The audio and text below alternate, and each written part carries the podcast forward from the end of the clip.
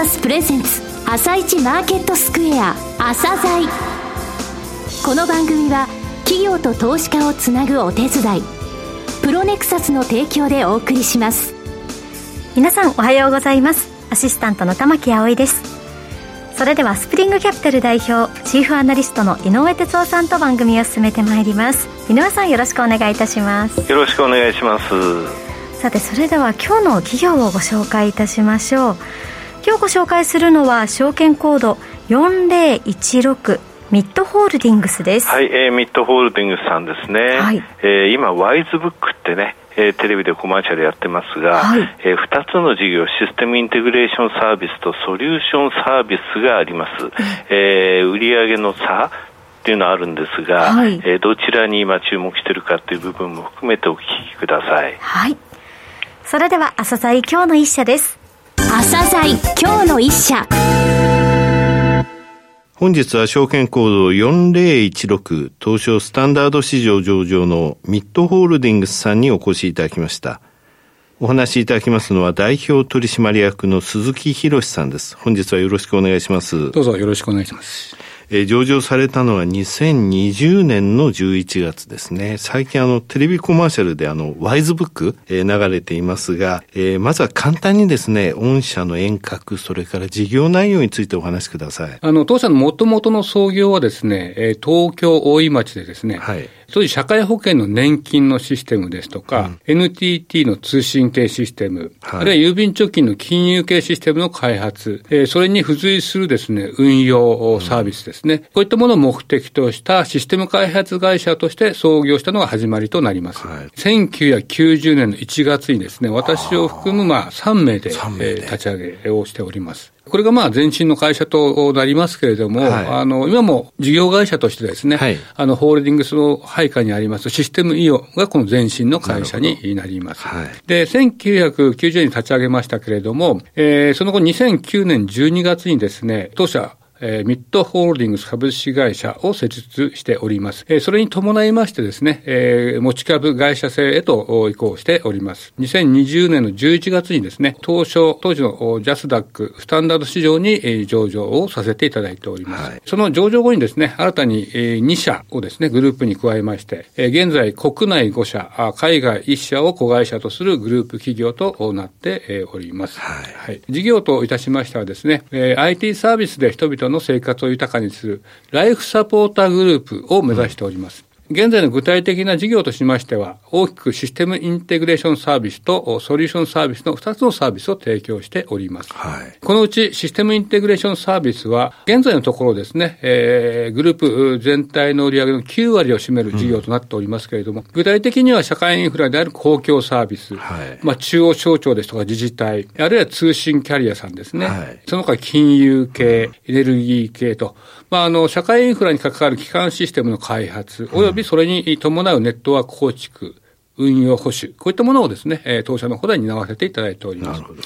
えー、独立系のシステムインテグレーターとしてですね、30年以上の実績がございますので、はい、えー、まあ、高い信頼をですね、すね。お客様からいただいて、うん、いるところでございます。最近では、あの、ギガスクールですね、はい、えー、この関連も手掛けておりましてですね、うん、非常に受注が伸びている状況ではございます。はい。はい、で、その他ですね、あの、残り1割の売り上げを占めるソリューションサービスでございますけれども、はい、えー、当社は主にですね、デジタルマーケティング、えー、あと CAD ですね。CAD。あとあの、顔認証装置を使った認証ソリューションですね。うん、えー、まあ、その他ドローンサービス、こういったものを提供させていただいております。はい。あの、先ほど私が申し上げたワイズブックですね。はい。これはこちらのソリューションサービスに入るとそうです。あの、はい、ワイズブックはですね、CAD とは、あの、ちょっとあのビジネスモデル違うんですが、はいはい、あの、デジタルマーケティングということでですね、うん、提供させていただいております。当然ですけれども、DX ですね、うん、あるいはその環境グリーン周りの、まあ、いわゆる EX、GX ですね、はい。うん、えー、こういったものに準拠した、あまあ、時代に優しいソリューションということで、うん、提供させていただいております。当然、あの、今後のですね、成長エンジンになるというふうに期待しておりましてですね、はい、えー、当社の IT プラットフォームを提供していく企業グループにとってはですね、はい、え必要不可欠のソリューションであるというふうに認識をしております。すね、さて、御社の強みですが、どういった部分でしょうか？当社ですね、先ほどご説明いたしましたように、はい、社会インフラ系の大規模システムをベースに立ち上げております。うん、ただ、現在においてはですね、中小規模の事業者様、あるいはコンシューマーの皆様までを対象にした幅広いレイヤーの IT サービスを全国で展開していることが一番の強みと考えております。はいえー、具体的に申しますとですね、えー、まず独立系のシステムインテグレーターといたしまして、はい、えー、社会インフラ系の基幹システム開発のほか、基盤系ネットワーク構築を30年以上に、わたり行ってきた。はい、まあ、この実績によってですね、大手のメーカー様、あるいはシステムインテグレーター様からのですね、安定的な、はい、まあ、受注が約7割を占めております。はい、これは継続しているということはですね、当社の技術力の、まあ、証で、えー、ありですね、また品質を物語るものと考えております。そうですね。はい。で、この実績を、とノノウハウをですね、生かすことにより、まあ、あらゆる産業において、えー、デジタルトランスフォーメーション、いわゆるその DX の取り組みが加速している中でですね、うん、えー、大手のインテグレーター様、あるいはそのメーカー様ではですね、対応できない中小規模の事業者様、はい、こういった方々に向けての生産性向上につながるシステムコンサルティングサービス、はい、こういったものを提供可能でございます。うん、これもやはりですね、あの、近年非常に伸びておりまして、はい、当社の強みとするところでございます。他の強みは？その他はですね、ソリューションサービスにおきましてもですね、はい、えー、まあ、CAD もございます。うん、CAD においてもですね、えー、あらゆるそのサービス提供形態をご用意させていただいております。はい、いわゆる企業向け、えー、個人向けですね、うん、えー、サブスクリプションも含めたあ提供の形態を取り揃えておりまして、きめ細やかなですね、サービスを提供できるというところが、あの、非常に強みであると思います。はい、また、あの、新たなですね、えー、製品の研究開発、うん、えー、先ほどそのギガスクールのお話もさせていただきましたけれども、はい、あいわゆるEdTech ですね、うん、あの、 education 教育関係のですね、新しいサービスプラットフォーム、こういったものを提供につなげていく体制も整えております。近年ですね、あの、ワークスタイルの変化とともにですね、クラウドサービスの利用の拡大とも進んでおります。うん、はい。えー、合わせてペーパーレス、デジタルカタログ、電子ブックですね、こういったものがですね、えー、SDGs として、非常にその、お客様から好評を博しておりますので、うん、これをですね、えー、さらに拡充していくことで、より強みを強めていこうというふうに考えております。あとですね、はい、えー、まあ、当社あの、今は、あの、ミャンマー、まあ、非常に厳しい状況であるんですけど、はい、ミャンマーに、拠点ございます、うん、過去においてはですね、あのカナダのトロントの方にですね、はい、えー、開発拠点も置いておりました。こういったあの海外法人のですね、経験もございますので、うん、まあ多様なその企業間ネットワークを持っております。ここも非常に強いところかなと思います。さて、御社11月決算ですよね。はい、えー、現在直近では2022年11月期の第2四半期決算を発表されていらっしゃいます。えー、こちらについてもお話しください。はい。まず、連結売上高に関しましてはですね、はい、えー、前年の同期比ですね、はい、12.5%の増収となっております。えー、結果として21億3200万。営業利益もですね、同じく190%の増益となっております。はい、えー、結果5200万円となっております。はいシステムインテグレーションとですね、ソリューションサービスともにですね、えー、10%を超える増収を今回、えー、記録しております。特にシステムインテグレーションにつきましてはですね、新たにグループに加わりました2社の売り上げが非常に大きく貢献しております。で、またソリューションサービスにつきましてもですね、うん、あの前期はですね、やはりコロナの影響ございまして、はい、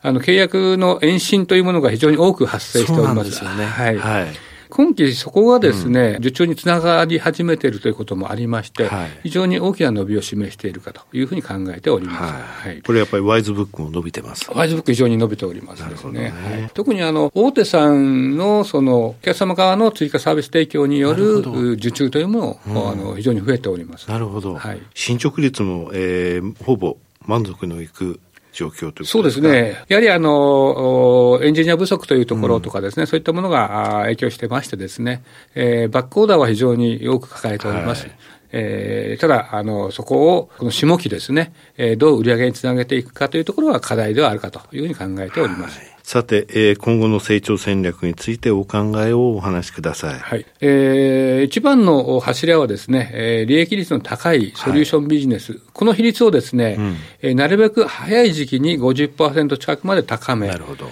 えー、同時にですね、安定的な SI ビジネス、これを確実に成長させるくことでですね、うん、早い時期に売上高100億円を達成するということになります。なるほど。で、その具体的な戦略になりますけれども、エンジニアの育成、これが非常に大事な問題になっております。はいまあ、SI ビジネスにおきました、あの、深刻なエンジニア不足というのはもうここ何年も言われております。うんはい、それを打開するためにですね、えー、当社グループではですね、エンジニア育成に力を入れております。未経験者の採用は当然でございますし、はい、えー、独自のカリキュラムによりましてですね、うん、えー、優秀なエンジニアを多く育てるということでですね、えー、今動いております。また当然ですけれども、女性の活躍ですとか、シニアエンジニアですね、こういった方の活用にも力を入れております。えー、将来的にやっぱりエンジニアの数は倍増ということでですね、うん、今動いているところでございます。倍増計画ということですか。はい。二、はい、つ目といたしましてはですね、えー、今後の会社が成長する推進力といたしましては、うん、やはりシステムインテグレーションですとか、えー、ソリューションというカテゴリーにですね、とらわれることなくですね、うん、当社グループ独自の IT プラットフォーム、はい、これを構築できるソリューションサービスの提供をですね、拡大することにあると考えています。言い換えますとですね、安定的な成長が見込めるシステムインテグレーションを基盤にですね、今後の DX、あるいは GX の流れ、えー、によるですね、はい、えー、さらなる需要の拡大が見込まれる、まあ、デジタルマーケティングですとか、うん、ドキュメントソリューション、こういったものに力を入れてですね、IT プラットフォームプロバイダーですね、はい、いわゆるそのプラットフォームのプロバイダーとしてのグループ価値向上ですね、これが当社の成長戦略になります。なるほど。はい具体的にはみたいな部分ってあります？そうですね。あの、具体的に言いますと、当然、あの、ワイズブックもそうですけれども、はいうん、現実的にですね、あの、今回、6月から NTT ドコモ様にですね、はい、OEM で提供もさせていただいております。これは、あの、クラウドのプラットフォームとして提供させていただいております。またですね、当社のその、観光庁自治体のスキルを生かしてですね、うん、自治体 DX をサポートする自治体申請ナビというものも、はい、リリースさせていただいております。で、その他に、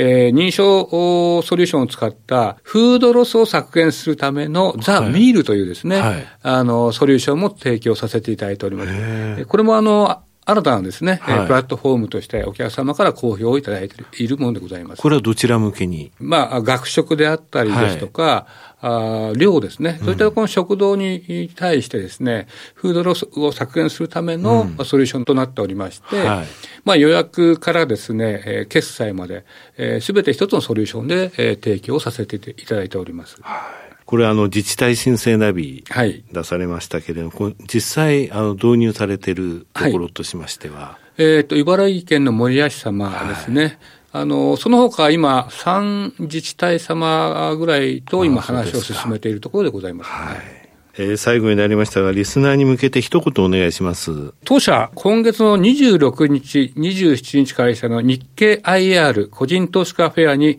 オンラインで出展させていただきます。はい。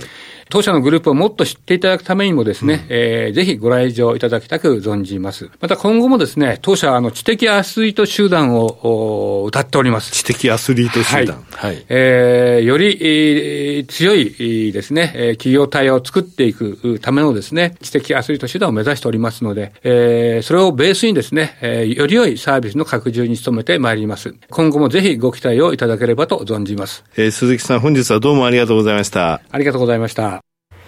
今日の一社、ミッドホールディングスをご紹介しました。さらに井上さんにお話しいただきます。はい、えー、ミッドさんですね、ミッドホールディングスさん、はい、システムインテグレーションサービスについてはね、もう30年以上実績があって、売上の9割がここですと、はい、で大手のメーカーとか、えー、システムインテグレーター、それから観光庁ですね、観光庁って言いますか、えー、公共系のサービス、えー、部門からの受注ってもので、えー、ずっとやってきましたと、これがね、約8割ぐらい、えー、安定的な、えー、受注があるということなんですね、これ強みですけれども、売上の1割であるソリューションサービス、このワイズブックもそうですが、こういった部分ですね、DX の推進、プラットフォームの提供ってものを目指すんだってことなんですよね。えー、ここの部分、ストックビジネスですので、こういった部分が次の研究開発にもつながってるっていうことなんですよ。えー、両方の売り上げを伸ばすとともにソリューションサービスの、えー、構成比率を高めるってことは、伸びとしてはソリューションサービスの方に期待しているってことですよね。はい、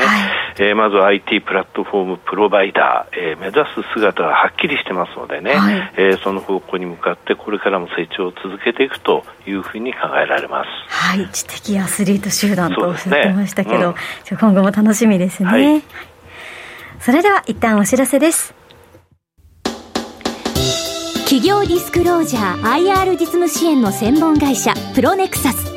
上場企業のおよそ6割2200社をクライアントに持つこれはアジア証券印刷の時代から信頼と実績を積み重ねてきたからこそ。さらにプロネクサスが目指すのは企業と投資家をつなぎ日本の株式市場を活性化させることです。プロネクサス私たちは個人投資家の皆さんを応援します。企業ディスクロージャー IR 実務支援の専門会社プロネクサス。実は企業情報経済統計データベースも取り扱っているのをご存知でしょうか？膨大なデータの中からハッとする事実を抽出。それをクイズでお届けする新サービスが登場しました。サービス名は問いと答えの頭文字を取って問いこた。問いこたで検索。井上哲夫今日のストラテジー。それでは井上さん、後半の解説もよろしくお願いいたします。はい、えー、先週ですね、加熱感、えー、ダウンについてはフルテント、これはえらい久しぶりですよというのを申し上げました。はい、えー、その後ですね、やっぱり調整気味ではありますけれども、大きなね、下げ、急落とはなってないということなんですけれどもね、えー、えー、昨日7月のアメリカ、えー、新築の住宅、えー、着工の件数ですね、こちらが出たんですが、はい、住宅の話ってこの間トイレットペーパー、えー、5ロールで2500円って話した時にね、はい、申し上げましたけど、やっぱり良くないんですよ。この7月の数字は年間でですね、年率換算51万1000件って、これ、6年半ぶりの低い水準。ね、えー、価格もね、43万9400ドルって、4月に高値45万8200ドル、はい、えー、というのを中央値でつけてから下がってるんですよね。これの理由というのは、この間も申し上げましたが、えー、金利が高いと。住宅ローン組めないと、えー、30年金利一時6%近くありましたので、はい、こういった状況の中で、えー、じゃあこれから金利どうするのってところで、やっぱり10年も国債利回り、昨日も3.074%まで、えー、7月21日以来1か月ぶりの高い水準だったんですよね。えー、7月マーケットが強い時っていうのはね、はい、やっぱり金利が低かったんで、落ち着いてたんで、はい、もう一回また9月に3回連続0.75%利上げするんじゃないのっていう、えー、今、えー、思惑が広がり、また広がりつつあるんですよ。えー、まあ、0.5と0.75がちょうど半々ぐらいかな。はい、これ0.75っていうとね、結果的に今現在2.5%、2.25%って FF 金利なのね。はい、で、2.5%ってアメリカの中立金利って言って、うん、えー、景気をふかしも冷ましもしない水準というのはそこなのね、えー、そこまで短期金利上がっちゃってると。はい、となると、ここで0.5、0.75って言ったら3.25で明らかに中立金利を超えてきますと、えー、中立金利を超えてくるってことは、景気をふかしも冷ましもしないの冷ます方に行っちゃうってこと、それをやっぱり、えー、マーケットは懸念してるんですよね、はい、いつ頃、えー、どこの水準で金利を上げることを止めるか、そこを見ています。はい、わかりました。井上さん、本日もありがとうございました。それでは、リスナーの皆さん、また来週。朝鮮この番組は、企業と投資家をつなぐお手伝い、プロネクサスの提供でお送りしました。